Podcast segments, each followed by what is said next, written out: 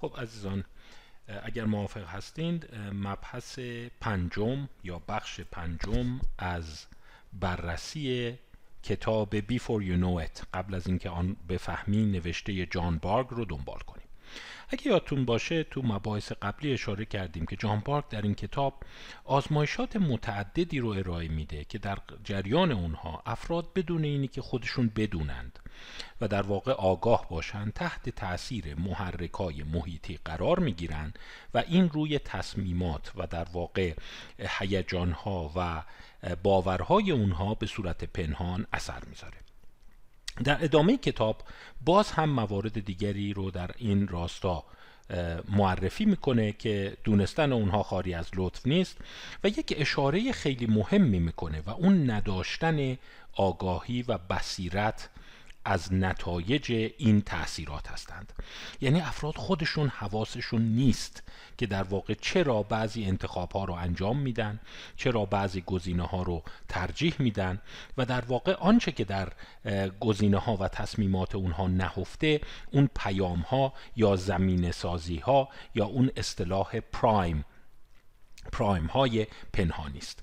و گاهی اوقات حتی برای توجیه رفتار خودشون به داستان سرایی رو میارند. یعنی چیزهایی رو میگن که در واقع صحت نداره. خب یک آزمایش جالب دیگه. Inaccurate Self-Knowledge Formation as a result of automatic behavior. که میشه در واقع آگاهی نادرست و غیر دقیق از خود در نتیجه رفتار اتوماتیک.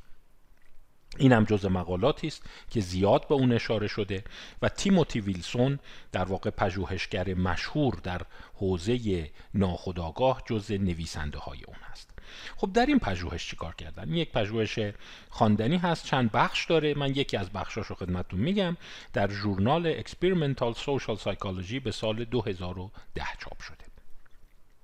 در این پژوهش این کار رو می‌کنند که میان افراد رو در ابتدا پرایم می‌کنند یعنی زمینه سازی می‌کنند با مباحث عشقی عاطفی و تا حدی جنسی. یعنی یک داستانی رو می نویسن که در اون داستان دو نفر در محل عمومی یک کافه یا پارک با هم آشنا شدن و با هم دیگه یه مقداری صحبت کردن و داستان دو گونه تموم میشه. در یک جای دیگه افراد از هم خداحافظی می‌کنند.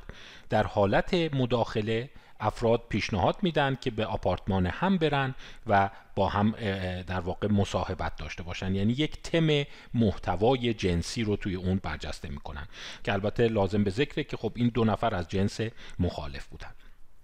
خب پس در یک گروه ما یک زمین سازی جنسی داریم در یک گروه ما زمین سازی جنسی نداریم. بعد چه چیزی رو میان سوال می‌کنن؟ از افراد می‌پرسند که خیلی خوب شما می‌خوای یک مدرس انتخاب بکنی؟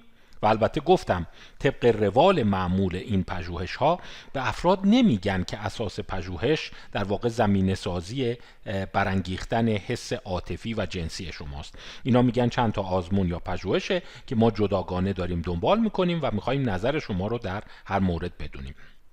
در قسمت اول در مورد اون داستان عشقی عاطفی جنسی باید یه مقدار نظر بدن. در قسمت دوم میگن ما دو مدرس داریم جیسون و جسیکا که باز این عکس رو من خودم انتخاب کردم. جیسون و جسیکا هر کدومشون یه مبحث رو درس میدن. مثلا جیسون مسئله که درس میده توانایی های تمرکز و در واقع مطالعه هدفمند است.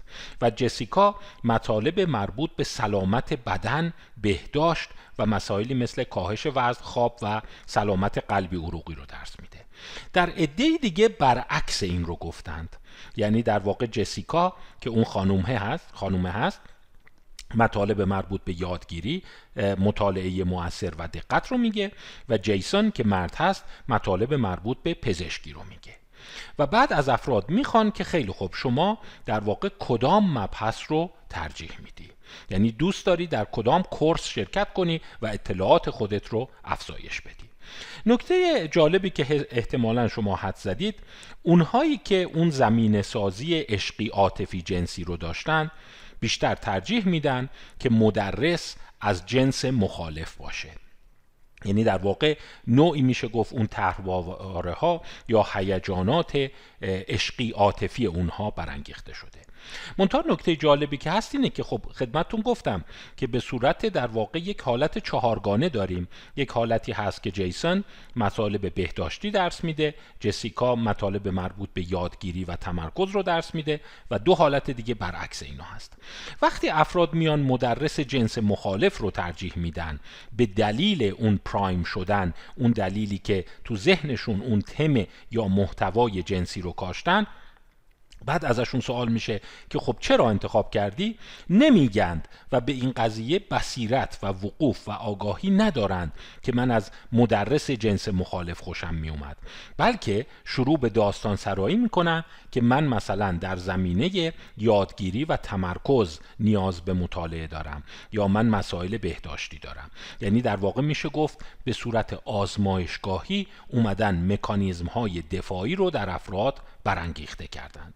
و افراد حالا ممکنه شما بگین که خب این یک ایراد داره شاید افراد خجالت کشیدن که در واقع تم واقعیشون رو بگن. نگن که من دوچاره یک نوع برانگیختگی شدم پس ترجیح دادم مدرس من از جنس مخالف باشه.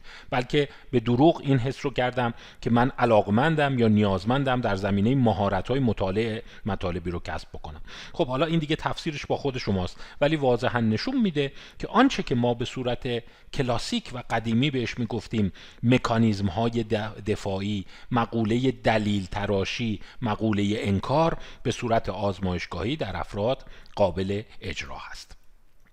یا فکر می‌کنم در همین راستا شما اون مطالعه مشهور دوتون و آرون در زمینه پل کاپیلانو رو خدمتتون ارائه دادم. این رو به صورت مجزا در قالب یک فایل 15 دقیقه‌ای در مبحث پژوهش های ماندگار شما می‌تونید در اینستاگرام و تلگرام دنبال کنید. پس اجازه بدید من دوباره به اون نپردازم. در کتاب جان بارک به این هم اشاره شده و این هم به عنوان یک سند دیگه آورده شده.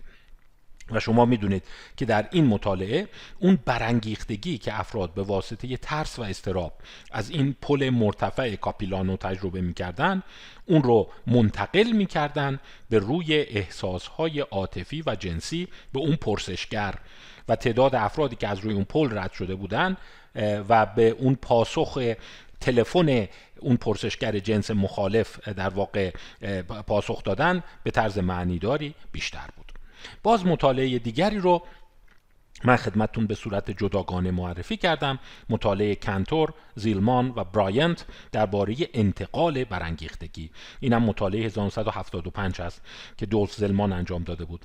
و اگر خاطرتون باشه توی این هم جداگانه اشاره کردم که افرادی که دوچرخه زده بودن و اون برانگیختگی ناشی از فعالیت ورزشی دوچرخه داشتن رو به غلط منتصب کردن به جذاب بودن و در این حال اروتیک و جنسی بودن اون کلیپی که از فیلم در واقع دختر موتورسوار پخش کردن خدمتشون. و این پس می‌بینید که این انتقال ما داریم. این رو هم شما جداگانه می‌تونید در اینستاگرام مطالعه کنید. خب باز پژوهش دیگری رو نام می‌بره که ببینید اینا پژوهش که در یک راستا هستند و می‌بینید همون مسئله خطای انتصاب میس اتریبیوشن رو برجسته می‌کنن. که در واقع اساس صحبت ها اینه که میگه اگر ما انسان ها رو در واقع پرایمشون کنیم. باز میگم برای این لغت پرایم ما دوچار اشکالیم. بگیم زمینه سازی کنیم. زمینه سازی کنیم برای فعال شدن برخی باورها یا ترواره ها تصمیمات و قضاوت های افراد تغییر می‌کنه. ولی در بسیاری از موارد افراد به منشأ ناخودآگاه اون تحریکات آشنایی و وقوف و بصیرت ندارند. به همین دلیل به غلط اون رو به امور دیگه نسبت میدن. این نسبت غلط رو ما بهش میگیم misattribution و اگه خاطرتون باشه گفتم که دولف زیلمان یکی از تئوریسین های قضیه misattribution یا خطای انتساب است. باز مقاله دیگری رو که جز مقالات مشهور هست جان بارک در کتاب خودش به عنوان سند آورده. کتاب مقاله مشهور نورمن شوارتز. این مقاله هم مال 1983 هست. Mood, Misattribution and Judgments of Well-Being. یعنی میشه گفت خلق خطای انتصاب و قضاوت درباره احساس شادابی و شادکامی. توی این مقاله چه کار کرده؟ این هم در واقع پدیده جالبیه. جان بارد میگه این مقاله زمانی که انجام گرفت در واقع همون زمانی بود که شما آیدی کالر ندارید. می‌دونید که تلفن ها شماره نمینداختن و در واقع به افراد زنگ می‌زدن به تعدادی از داوطلبا و می‌گفتن ما می‌خواهیم در مورد خلق شما و اینکه الان روحیتون چجوریه سوال کنیم.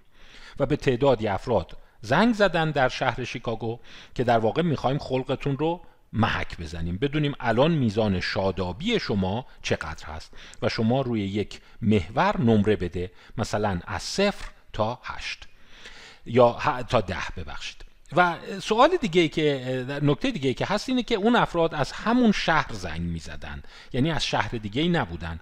ولی پشت تلفن ادعا کردن ما از شهر دیگه داریم زنگ می‌زنیم.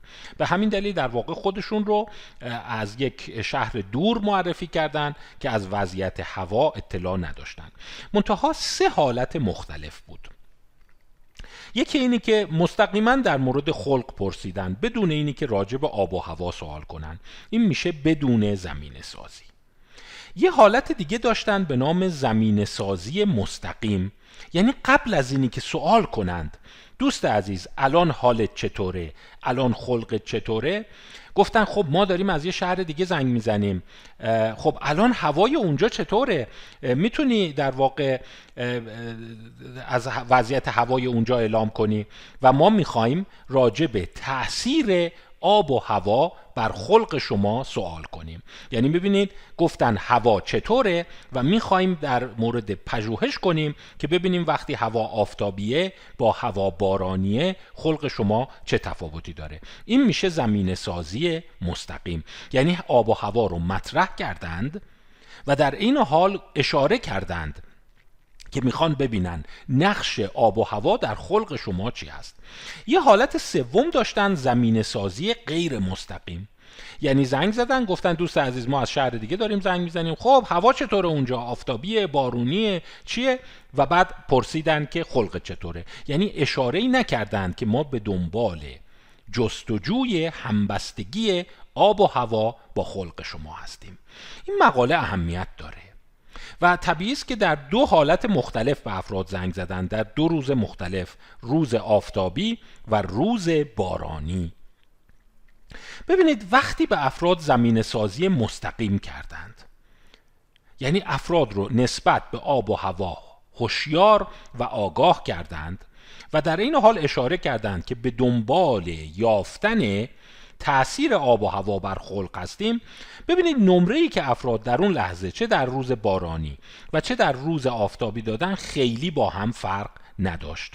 7 ممیز 79 در مقابل 6 ممیز 93 هنگامی که زمین سازی غیر مستقیم کردند یعنی به افراد یادآوری کردند که راستی هوا چطوره و طرف آگاه شد که امروز هوا آفتابیه یا امروز هوا بارانیه. یعنی به این قضیه دقت نکرده بود.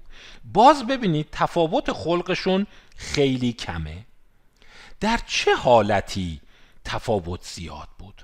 زمانی که اصلا به مسئله آب و هوا اشاره نکردند یه مقدار این پژوهش باید روش تحمل کنید. یعنی وقتی اصلا هیچ صحبتی از آب و هوا نکردن چه به اینی که ما دنبال رابطه اون با خلق شما هستیم چه به اینی که راستی رفیق هوا چطوره ببینید بیشترین تفاوت رو افراد قائل شدن. روز آفتابی 7 ممیز 43 گفتن از نظر شادابی و روز بارانی 5 تفسیر این چیه؟ این یه تفسیر خیلی مهم داره. میگه وقتی انسان ها حواسشون هست که هوای بیرون آفتابیه پس در اون صورت اون خلق و احساسشون رو وقوف پیدا می‌کنند و به غلط به درون خودشون نسبت نمی‌دهند. یعنی حواسشون هست و اون رو در معاسبات خودشون اعمال می‌کنند. ولی وقتی حواسشون نیست تحت تأثیر آفتاب یا باران خلقشون بالا یا پایین میره. ولی چون به این نکته حواسشون نیست این خطا رو اصلاح نمی کنند این بسیار اهمیت داره دوستان. شبیه این پژوهش به کرات تکرار شده و در نظریه خلق استراب و افسردگی بسیار موثره. یعنی اگر شما بتوانی دقت بفرمایید دلیلی برای خلق شاد یا منفی خود پیدا بکنی به مقدار زیادی اون رو اصلاح خواهی کرد. ببینید در دو حالت زمین سازی مستقیم و زمین سازی غیر مستقیم اینا اصلاح شدن خیلی به هم شبیهن ولی در حالت بدون زمین سازی چون طرف هیچ ایده ای نداشته که من چرا امروز غمگینم و حواسش نبوده که این غمگینی مال بارندگی بیرونه چون این رو هم پیشفرض گرفته بود که در برخلاف کشور ما کشور ما کشور آفتابیه. مردم خیلی از باران ممکنه استقبال کنن. وقتی بارون میاد خلقشون خوب باشه.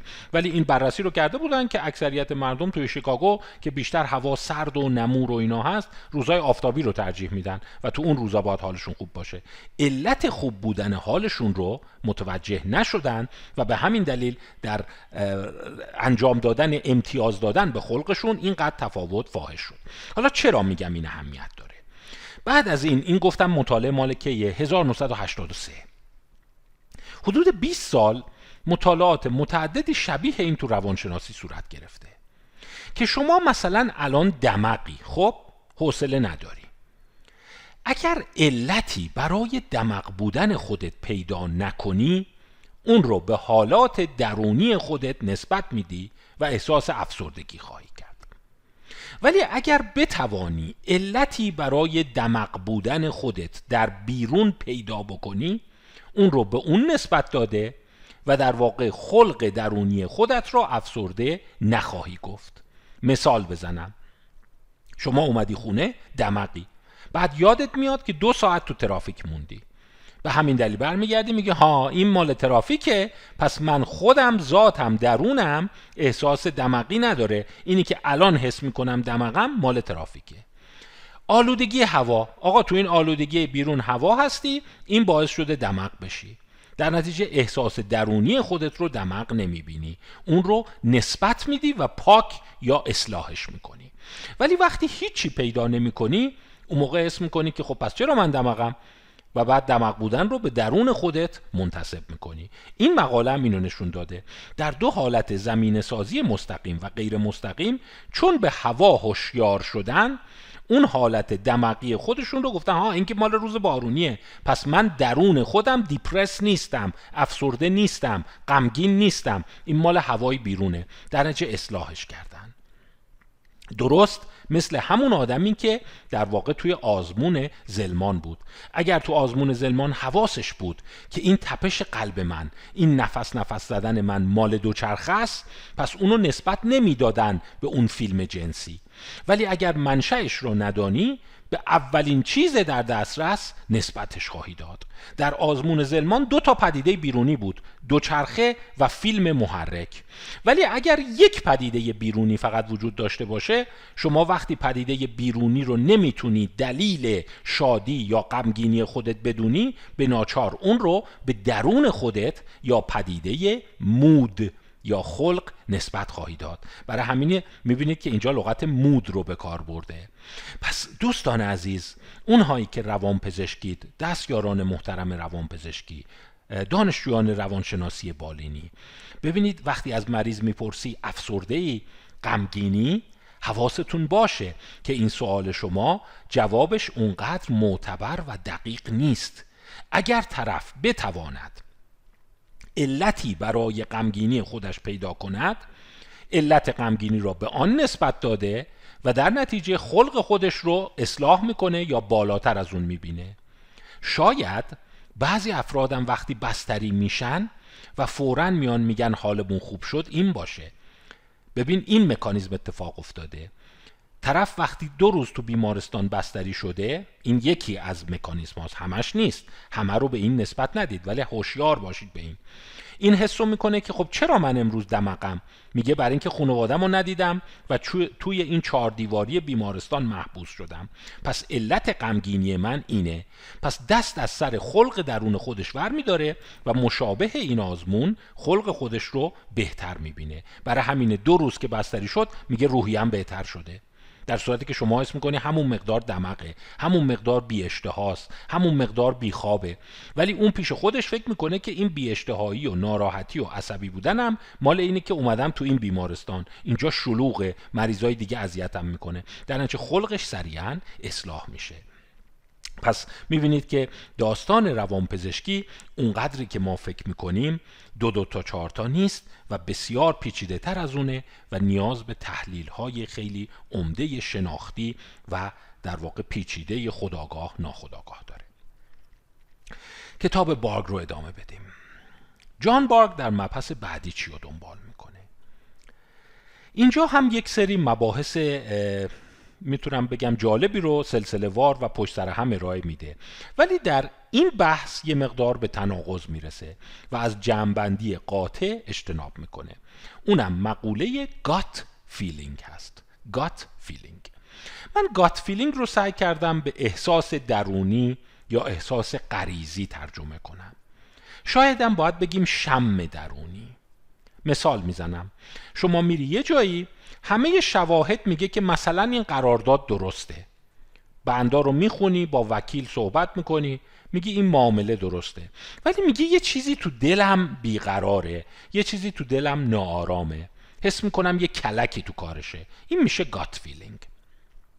یا خیلی از پزشکا اینو میگن. میگن سی تی اسکن طرف طبیعیه آزمایشاش طبیعی بوده. اون پارامترهایی که ما توی آزمایش اندازه گرفتیم طبیعی بوده. ولی یه چیز درونی به من اون شم پزشکیم اون حس غریزیم میگه این مریض یه بیماری جدی داره. و سوالی که جان بارگ مطرح می‌کنه و این رو خدمتتون بگم این یکی از سوالات خیلی مهم تئوری ناخودآگاه هست که gut feeling ما درسته یا غلطه. یعنی وقتی شما شواهد منطقی بیرونی از طریق تحلیل دقیق داده ها داری؟ آیا اون درست میگه؟ یا اینه که اون چیزی که دلت میگه درسته؟ و در واقع روانشناسان معاصر به اردوگاه های متعدد و متضادی تقسیم شدن. بعضیا واضحا این رو میگن. میگن گات فیلینگ ما خطا می‌کنه. چون اقلانی نیست چون منطقی نیست پر از خطاهای شناختیه. من مبحث خطاهای شناختی رو هم شروع کردم و هر هفته یه دونش رو خدمتتون دارم ارائه میدم. از طریق سایت باستاپ می‌تونید دنبال کنید. خودم هم در اینستا و کانال خواهم گذاشت. شاید بدونید پس طبیعتا افرادی امثال دانیل کانمان این رو بیشتر دفاع می‌کنن. میگن اون پردازش آهسته که متکی بر شواهده متکی بر تحلیل آنالیتیکه اون درست در میاد. و همینجور شما دیمی چیزی میگی شاید به درستی بشه گفت همون gut feeling رو ترجمه کنیم. احساس شکمی. میگن شکمی یه چیزی میگه از رو شکمی چیزی میگه. این غلط در میاد. در صورتی که یک موج بسیار وسیع و قوی در روانشناسی هست که شاید البته مالکوم گلدول روانشناس حرفه‌ای نیست ولی خیلی به تبلیغ اون رو آورده و اونم اینه که gut feeling شما خیلی درسته و دست کم نگیریدش. باز گرد گیگرنزر رو داریم. او هم نویسنده است که خیلی به gut feeling اشاره می‌کنه. جسی پرینز فیلسوف معروف اون هم به gut feeling اشاره می‌کنه. و طبیعی است که جان بارگ هم باید طرفدار gut feeling باشه. یعنی میگه پردازش های خودآگاه که خیلی آهسته و متکی بر تحلیل دقیق داده هاست. شما اگه یادتون باشه توی همون کارتون رود رانر و کایوت می‌بینی کایوت همش داره نقشه می‌کشه اونجا مثلثات انجام میده زاویه رو محاسبه می‌کنه پرتابش رو محاسبه می‌کنه ولی بعدا که شلیک می‌کنه اون توپه نمی‌خوره تو اون منطقه. درست برمیگرده میفته رو سر خودش. میگه این خطا می‌کنه و اون حس درونی خوده چه خواهد گفت. این دوستان عزیز اجازه بدید من این چالش رو اینجا جنبندی نکنم. و به تدریج کتابهایی رو براتون معرفی کنم. چون من فکر کنم شما تو هر رشته ای باشی این مهمه. آیا به شم درونیم اون ندای درونم گوش بدم یا اینی که اونو به عنوان خرافات یا خطا بذارم کنار؟ شما خیلی از موارد می‌بینی و جالب انسان ها رو می‌تونیم طبقه بندی کنیم. خیلی ها هستن به گاد فیلینگشون خیلی باها میدن. به اینا میگن اونایی که شهودی هن. مثلا میگه ببین این آدم اومد همه چیش درست بود مدارکش درست بود. ولی نمی‌دونم یه جوری بهم نچسبید. گفتم نیاد. برعکس که دیگه هست می‌بینی میگه که خیلی از یارو بدم اومد اصلا حس بدی داشتم. ولی هر جور محاسبه می‌کنم عقلا این آدمو باید استخدام کنم. این آدمو باید باهاش شراکت کنم. این حرفاش درسته. کدام یک از اینها درست میگن؟ جان بارک در کتاب خودش به جنبندی نمی‌تونه برسه و در واقع پیامش دو طرفه و دو پهلوه. یه مقدار این فصل اون سراحت فصلهای دیگر رو نداره. خب مثلا چند تا پژوهش ارائه میده. منم فکر کردم بعضی پژوهش های قشنگ رو خدمتتون ارائه بدم که بدونید مثلا دنیا به کدوم سو رفته و از این مدل پژوهش ها زیاده. مثلا یکی از پژوهش هاش مال کریستوفر اولی وولا و الکساندر تودوروف هست به سال 2010 Fooled by First Impressions. در واقع گول خوردن با نگاه اول. شما اینم دارید که بعضی انسان ها میگن ببین با یه نگاه شناختیمش. با یه نگاه فهمیدیم این چه کار است. یه عده دیگه هم میگن نه زود قضاوت نکن. آدم احساسهای یه نگاهش غلط در میاد. اومدن پژوهش کنن ببینن یه نگاه آدم ها یا اینه که شما فقط به یکی از رو چهرش خیره بشی آیا می‌تونی بعضی چیزاشو پی ببری؟ یا اینه که نه. به پژوهشی که این اولیولا اشاره می‌کنه یک سایتی هست به نام whatsmyimage.com چهره من چیه؟ سایت جالبیه. یعنی هر کی اینو طراحی کرده آدم خلاقی بوده. برای اینکه می‌دونید گردش این سایت ها و تعداد مراجعان خب اهمیت داره و درآمد سایت رو تامین می‌کنه. منتها این چجوری اومده مخاطب جمع کرده؟ اونم این بوده که گفته هر کسی بیاد عکسش رو آپلود کنه من و شما یه عکس پروفایل یه عکس سازمانی به قول معروف آپلود می‌کنیم و بعد زیرش یه سری سوال می‌نویسیم. و بعد از مردم می‌خوایم حدس بزنند که خیلی خوب. من کدام یک از اینام؟ مثلا من چقدر تحصیلات دارم؟ با این قیافه. من چه جور آدمیم؟ آیا به نظر شما من سابقه جرم دارم؟ آیا من مثلا ازدواج کردم؟ آیا من آدم مثلا بیماریم؟ آیا من ورزشکارم؟ و ببینن مردم از روی ظاهر شما چند درصد درست به هدف می‌زنن. این کار سایت واتس مای ایمیجه. و توی این پژوهش اومده 901 عکس رو تحلیل کرده که این 901 عکس یک میلیون حدس مردم زدند و بین سالهای 2005 تا 2006 بوده. یعنی چگونه بوده؟ مثلا ببینید این طرف عکس خودش رو آپلود کرده و بعد سوال کرده به نظر شما من مواد می‌زنم یا نه؟ آره یا نه؟ و مردم باید اون زیر برن کلیک کنن که با این قیافه نگاه می‌کنی این به نظرت این مواد می‌زنه یا نه؟ و بعد در واقع به افراد در نهایت فیدبک میده که درست انجام دادی یا غلط انجام دادی. یعنی درست زدی به هدف یا نه؟ برای همین خود افراد ماهیت خودشون رو در انتها برملا می‌کنن برای اون کسی که نمره داده. پس ببین برای اینکه کنجکاوی مردم تحریک بشه مردم هم به نوعی سعی کنن بسنجن که ما چقدر قیافه شناسیم. چون اگه دقت کنی یکی از پوزهای مردم اینه که خیلی پوز میدن ما قیافه شناسیم. ما مردم رو می‌بینیم فورا با یه نگاه می‌فهمیم این یارو چه کار است. و اینجا در واقع سوالات متعددی رو مطرح کردن. ببینن مردم با یه نگاه چقدر درست و هدف می‌زنن. به نظر من پژوهش خیلی قشنگیه. چون می‌دونید اکثریت مردم این اصرار رو دارن که چهره شناسن. اکثریت مردم این اصرار رو دارن که معتادا رو از رو قیافشون می‌شناسن. و این هم این سوالایی رو بیشتر مطرح کرده که مردم پوزش رو زیاد میدن. ما می‌فهمیم که یارو چیه. همینجور تو خیابون آقا ما خیلی تیزیم. یا یه داداش داریم این خیلی تیزه. این تا قیافه مردم رو نگاه می‌کنه میگه این موادیه این دزده این سارقه این چیه. سوالایی که تو این پژوهش دنبال کرده بودن ایناست. سوگیری جنسیش. آیا این فرد هتروسکسواله یا هموسکسواله آیا این فرد مواد استفاده می‌کنه یا نه؟ آیا این فرد در واقع به دبیرستان خصوصی رفته یا دبیرستان دولتی؟ یعنی تیپش میاد که انتفاعی میره یا غیر انتفاعی. آیا تاکنون زندان رفته یا نه؟ حالا میگم بعضی از این سوالات شاید با فرهنگ ما نخونه ولی خب اون پژوهشگران دیگه ما کاری باشون نداریم این کارو کردن. آیا این فرد تاکنون رابطه جنسی داشته یا نه؟ Is this person a virgin?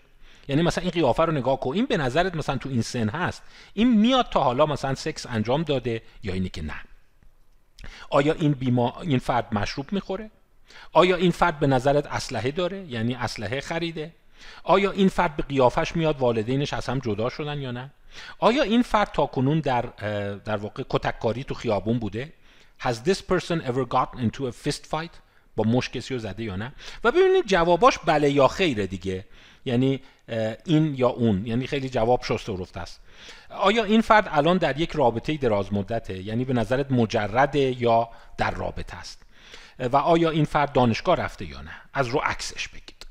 و ببینید در واقع این سوالات رو افراد باید می‌زدن.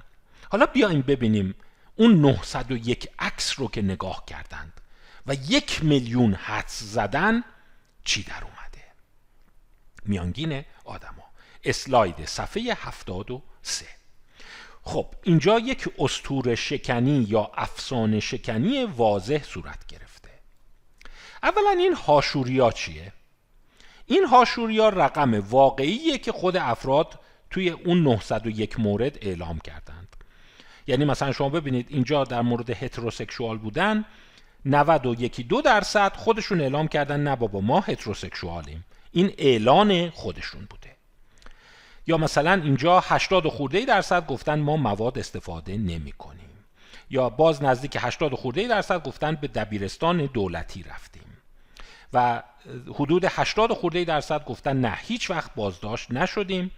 حدود 80 درصد گفتن نه خیر ما ویرجین نیستیم یعنی رابطه جنسی تا کنون داشته ایم و باز حدود 80 درصد گفتن که مشروب می نوشند و همینجور میاد پایین. صاحب اسلحه بودن والدینش از هم جدا نشده بودند. در درگیری کتککاری مثلا ببینید حدود 60 درصد گفتن که ما تا کنون در بزن بزن بودیم. تو خیابون تو عمرمون دعوا کردیم. رقم بالاییه به نظر من. یعنی من فکر می‌کنم که نمی‌دونم چه رقمیه. توی کشور غربی آدم انتظار نداریم که 60 درصد مردم بگن تا کنون کتککاری کردیم. و آیا در رابطه دراز مدت هستید؟ 50 خورده درصد گفتن بله و حدود 50 درصد شرکت کننده ها مدرک دانشگاهی داشتند. حالا جواب آدما چیه؟ ببینید ما دو نوع جواب داریم. یه جواب مشکی داریم یه جواب خاکستری داریم در اسلاید 73 خوب به این دقت کنید. این پژوهش ارزش داره. یعنی خیلی به این استناد کردن. جواب خاکستری چیه؟ اونایی که اومدن عکس رو دیدن و جواب دادند. جواب مشکی چیه؟ اینی که به صورت ناشناس ازش سوال کردن. گفتن آقا فکر می‌کنی چند درصد مردم هتروسکشوالن؟ چند درصد مردم مواد می‌زنن؟ چند درصد مردم به دبیرستان دولتی رفتن؟ چند درصد مردم اسلحه دارند؟ یعنی صرفا بر اساس آمار جواب داده. پس می‌بینید هاشوری جواب خود افراده خاکستریه اون جوابیه که طرف به چهرش نگاه کرده و اون شم خودش رو فعال کرده اون حس درونیش رو به قول معروف فعال کرده و جواب مشکیه اون جوابیه که بر اساس آمار و احتمالات افراد دادند. خب اینجا رو نگاه کنید. به غیر از این چند مورد آخر این ستای آخر شما شاهد این هستی که اونایی که بر اساس آمار حرف زدند یا باور میانگین خودشون رو گفتند خیلی نزدیکتر بودن به واقعیت تا اونایی که به چهره نگاه کردند. یعنی ببین اینی که نگاه کرده حدود 60 خورده درصد موارد گفتن آره این طرف درست گفتن این هتروسکشواله. در صورتی که واقعا 90 خورده درصد بوده. و اگر سوال می‌کردن به نظر تو یه آدم که تو خیابون داره راه میره چند درصدشون هترو در مقابل هومو این نزدیکتر جواب داده. یا چند درصد مردم اسلحه دارن. یا چند درصد مردم ممکنه والدینشون از هم جدا شده باشن. یا چند درصد مردم مشروب می‌خورند. به عبارت دیگر این آزمایش تودروف رو نگاه می‌کنید. این اسمش رو اینجا هست. الکساندر تودروف و کریستوفر اولیولا. دقت بفرمایید. Fooled by first impression. یعنی با نگاه اول گول خوردی. و ادعای جالب این پژوهش اینه اونایی که اطلاعات کمتر داشتند و چهره طرف رو ندیدند درستتر جواب دادند. این دوستان یک پدیده خیلی جدیه ها. این رو در زندگی فردیتون نگاه کنید. پس اگه شما میگی بذار قیافه یارو رو ببینم ببینم یارو به نظرم خلافه ببینم یارو معتاده ببینم از قیافش به نظر میاد این آدم تحصیل کرده یا نه اگه دینی یه چیزی بگی و حدس بزنی که خب چند نفر آدم تو خیابون دارن راه میرن دانشگاه رفتن درستتر جواب میدی تا اینی که به طرف نگاه کنی. و در واقع این یک نگرانی ایجاد می‌کنه که افزودن اطلاعات به ضرر شما تموم میشه. یعنی این برخلاف تئوری های پردازش سریع هست. یعنی نشون میده پردازش سریع اونجوری که دانیل کانمان اون رو مطرح می‌کنه شما رو گول می‌زنه. آقا به, به قیافه مردم نگاه نکن. اون آمار پایه رو دنبال کنی خیلی جواب بهتری خواهی داشت. خب دوستان عزیز پس می‌بینیم که در واقع آنچه که در این پژوهش در واقع نشون میده خیلی واضح این رو مطرح می‌کنه که impression های اولیه ما اون یه نگاه ما ما رو گول می‌زنند و اشتباه می‌کنند. پس این بر علیه gut feeling حالا بیایم باز یه پژوهش دیگه. این هم جز پژوهش های مشهوره. خیلی به این استناد میشه. این هم تقریبا یافته ای داره. منتها یافتش خیلی دقیق تره و یه مقدار تعمل می‌خواد. یعنی اگر خسته شدید یه بریک بذارید. چون باید یه ذره روی این نتایج این فکر کنید. این به نظر من خیلی شسته رفته تر در محیط آزمایشگاهی. ببینید اون یه وبسایت بوده. حالا شما ممکنه بگین اون آدمایی که به اون وبسایت مراجعه می‌کنن و حاضر میشن توی این مسابقه یا این پدیده آزمایش گونه شرکت کنن خب گروه های خاصی هن. ولی بیاین ما در میان افراد منتخب در شرایط آزمایشگاهی بسنجیم که چهره خانی قیافه شناسی چقدر درسته. این مقاله چی بود؟ Political guessing game. یعنی شما چهره طرف رو نگاه کن بگو به نظر شما این دموکراته یا جمهوری خواهه. این کار رو کرده بودند. و حالا تو ایران بخوای این کارو کنی می‌تونی بگی مثلا طرف اصلاح طلبه یا اصولگرا. صرفا عکسش رو نگاه کنی. منتها در این پژوهش از کیا انتخاب کرده بودند؟ کسایی که در سال 2002 و 2004 کاندیدا شده بودند برای در واقع کنگره آمریکا. یعنی وضعیتشون مشخص بوده منتها در پژوهش چیزی مشخص شد که اکثریت قاطع شرکت کننده ها هیچ کدوم از کاندیداها رو نمیشناختند اینم باز نکته جالبیه که تو آمریکا هست. تو ایران هم ممکنه همینجور باشه ولی اکثریت مردم نماینده مجلس رو نمی‌شناسن. حالا اینکه فقط نماینده مجلس نبوده کاندیدا هم بوده اونایی که کاندید شده بودن. پس اصلا یادشون نبوده که این تصویر کیه مال کی هست و دموکرات یا جمهوری خواه و بعد تصاویر رو به افراد نشون داده بودن و بیان ببینن که خیلی خوب. این درست حدس می‌زنه یا غلط. اینم باز ارزش داره و به نظر میاد این به نوعی خلاف یافته های جان بارک و به نفع دانیل کانمان تعبیر میشه. ببینیم چی در آوردند. خب باز اومدیم میزان دقت افراد در چهره رو نگاه کنیم. این عکس نیاز به مقدار تفسیر داره. البته این تو کتاب جان باگ نبود. من این مقالات رو رفتم استخراج کردم که برای در واقع استفاده شما اطلاعات دقیق تری توش باشه. توی این مقاله چه چیزی رو بررسی کرده بود؟ نگاه کنید این خطی که اینجا می‌بینید نقطه چین این در واقع واقعیت افراد است. ببینید در چند حالت این عکس رو نشون دادن. توی یه حالت مثلا گفتن 10 درصد دموکرات 90 درصد جمهوری خواه حالا حدس بزن. تو یه حالت گفتن 20 درصد دموکرات 80 درصد جمهوری خواه. حالا حدس بزن کی کدومه؟ همینجور ادامه دادن توی حالت گفتن 50 درصد دموکرات 50 درصد جمهوری خواه. و توی حالت های بعد همینجوری اضافه کردن و دوباره اون طرف شده مثلا 90 درصد دموکرات 10 درصد جمهوری خواه. پس این پایین شما می‌بینی به تدریج اومدن درصد دموکرات ها رو در گروه افزایش دادند. و چند با حالت مختلف سنجیدن. تو یه حالت به افراد نگفتند که چند درصد جمهوری خواه داریم چند درصد دموکرات. دقت میفرمایید. یعنی نمی‌دونن. مثلا اون حالتی که 90 درصد جمهوری خواه بوده و 10 درصد دموکرات اون رو نشون دادن. اون حالت 50 درصد جمهوری خواه 50 درصد دموکرات هم نشون دادن. ببینید حد زدن افراد همچین نمایی داره. یعنی دقتشون. و دقت بفرمایید که اگر نیم باشه اکورسی یعنی دقت یعنی شیراخت. یعنی هیچ گونه هوشمندی توش نیست. پس ببینید وقتی که اون پایه رو نمی‌دونستند دقت میفرمایید دوستان عزیز تخمینی که آدما زدن از نظر دقت یه چیزی حدود 50 و 3 4 درصد بوده. در صورتی که 50 درصد اینه که شما تصادفی شیر یا خط بندازی. پس یه بخش جواب داده شد. اگر شما چهره خانی معتقدی اگه میگی من از رو چهره افراد می‌فهمم که این طرف گرایش سیاسیش چیه حالا اینم باز بهتون بگم تو ایران شاید متفاوت باشه. چون بگیم چهره افراد یه مقدار گویا هست چون بعضیا چهره های مکتبی هن به قول معروف ایدئولوژیکن بعضیا نیستن خب طبیعی است که یه نفر که کراوات زده با این نفر که مثلا محاسن داره به قول معروف ممکنه شما از روی این بتونید چیز کنید ولی لاقل تو جمهوری خواه دموکرات ها به نظر میاد این تفاوت خیلی محسوس نیست از نظر ظاهری. پس اونایی که ادعا می‌کردن ما از روی ظاهر می‌تونیم حدس بزنیم در بهترین شرایط دقتشون 55 درصد بوده در صورتی که تصادفی 50 درصد است. خب پس یه بخشش اینه که آقا چهره خانی اونقدر هم نمی‌تونی. جالب این عدد 53 4 رو در نظر بگیرید. مطالعات دیگه هم اینو نشون دادن که اگر از افراد بخوای که یکی دروغ بگه یکی راست بگه و شما کلیپشون رو نگاه کنی یا عکسشون رو نگاه کنی که مثلا این آدم بعد دروغ گفتن چریختی شده باز دقت حول و حوش 53 4 درصده. یعنی تقریبا در حد شیراخته.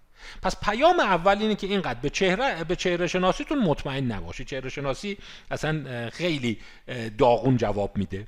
خب. قسمت بعدی چی؟ قسمت بعدی اینه که این دایره دار مشکی در تصویر اسلاید 75 ببینید یه ذره بهتر شده. این کیا بودن؟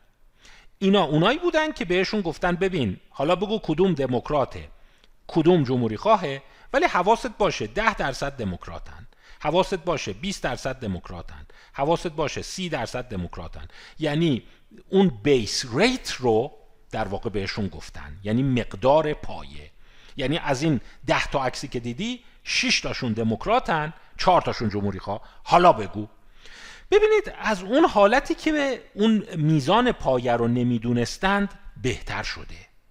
یعنی واضحا این خط مشکی در مقایسه با خط خاکستری رقم بهتری رو نشون میده. ولی یه چیزی رو دقت کنید. اگر شما صرفا بر اساس اون بیس ریت اون مقدار پایه جواب می‌دادی یعنی فرض کن این کار رو می‌کردی که به هر عکسی که نشون میدن بگی دموکرات؟ تو حالتی که ده درصد دموکرات بوده یا ببخشید مثلا بگی جمهوری خواه و صرفا همیشه یه جوابو بدی میزان دقت بیشتری داشت. دقت کردین چی شد؟ یعنی اگه صرفا روی اون بیس ریت بخوای نظر بدی شما دقیق تر جواب خواهید داد. این خط رو نگاه کنید این وی که اینجا می‌بینید نقطه چینه. این اون زمانیه که صرفا رو آمار جواب بدی. یعنی اینکه شما فرض کن وقتی بهت گفتن 20 درصد دموکراته پس اگه شما به همه بیای بگی جمهوری خواه 80 درصد موارد درست جواب دادی. اگر بهت گفتن 30 درصد دموکراته و بگیری از دم به همه بگی جمهوری خواه 70 درصد موارد درست جواب دادی. یعنی به چهرهشون نگاه نکنی و شما نگاه کنید این وی که در اینجا می‌بینی در چندین حالت از حالتی که چهره رو ببینی و حدس بزنی بهتر جواب میده. تنها جایی که چهره رو ببینی و حدس بزنی بهتر جواب میده زمانیه که درصد دموکرات ها و جمهوری خواه پنجاه پنجاه باشن. این نکتهش خیلی قشنگه. معنی دیگش چیه؟ معنی دیگش اینه که در بسیاری از موارد آمار شیوع پایه از قضاوت شما بهتره. یعنی شما ببین در اون حالتی که 10 تا 40 درصد دموکرات بودن و همچنین 60 تا 90 درصد دموکرات بودن شما دیمی از روی آمار پایه جواب بدی از اینکه که قیافه طرف رو نگاه کنی و فکر کنی جواب بدی جواب بهتری خواهی داشت. تنها جایی که جلو میفتی این وسطه که در واقع زمانیه که شیوع دموکرات و جمهوری خواه 50 50 باشه و شما به چهره نگاه کنی و اون 55 درصد بتونه شما رو جلوتر بندازه. پیام دیگهش اینه که در اکثریت قضاوت های ما شیوع پایه از قضاوت بالینی ما دقیق تر می‌زنه تو هدف. حالا دوستان عزیز اگر شما ابزاری برای قضاوت داری مثلا پرسشنامه مصاحبه بالینی ماینه بالینی مثلا نگاه کردن به چهره طرف و اون ابزار شما خیلی دقیق نیست به جای اینی که زور بزنی و از طریق اون ابزار حدس بزنی میزان شیوع پایه رو بسنجی. این در پزشکی خیلی اهمیت داره در روان پزشکی خیلی اهمیت داره. بیشتر تو هدف خواهی زد. و این همون بحثی است که من تحت عنوان خطاهای شناختی و خطای شیوع پایه این هفته خدمتتون تو بازتاب ارائه دادم تو تلگرام هم ارائه خواهم داد. اون رو حتما دنبال کنید. و می‌دونید یکی از طرفداران اصلی اون بیس ریت دانیل کانمان هست. و اون اصلا معتقده که به جای اینی که دل ببندی به این چیزها اینا ببینین خط رو می‌بینی صرفا بری از روی آمار جواب بدی بهتره. یعنی مثال می‌زنم. مثلا بگن آقا سی درصد این جمعیت معتاده. هفتاد درصد مصرف کننده نیستند. و شما به جای اینکه زور بزنی راجع به چهره یه طرف دقیق بشی که این مصرف کننده است یا نه صرفا حدس آماری بزنی دقیق تر خواهد بود. ببینید این رو نگاه کنید. این مشکی دایره دارا اینا شیوع پایه رو می‌دونستند. ولی حتی ببین با وجود دونستن شیوع پایه اینکه شیوع پایه هست بدتر جواب دادن یعنی اینی که نتونستن اطلاعات پایه رو وارد عمل بکنند. خب اینم به نوع دیگه همون منحنی رو داره نشون میده. که نشون میده اگر شما بیای از طریق در واقع آمار و احتمالات مچ بکنی میزان دقت شما بهتر خواهد بود تا اینی که بیای و در واقع از طریق چهره شناسی چیز کنی. ببینید چهره شناسی در دو منطقه خیلی خوب عمل نمی‌کنه و زمانی اون مهارت شما به کار میاد که شیوع پایه پنجا پنجا باشه.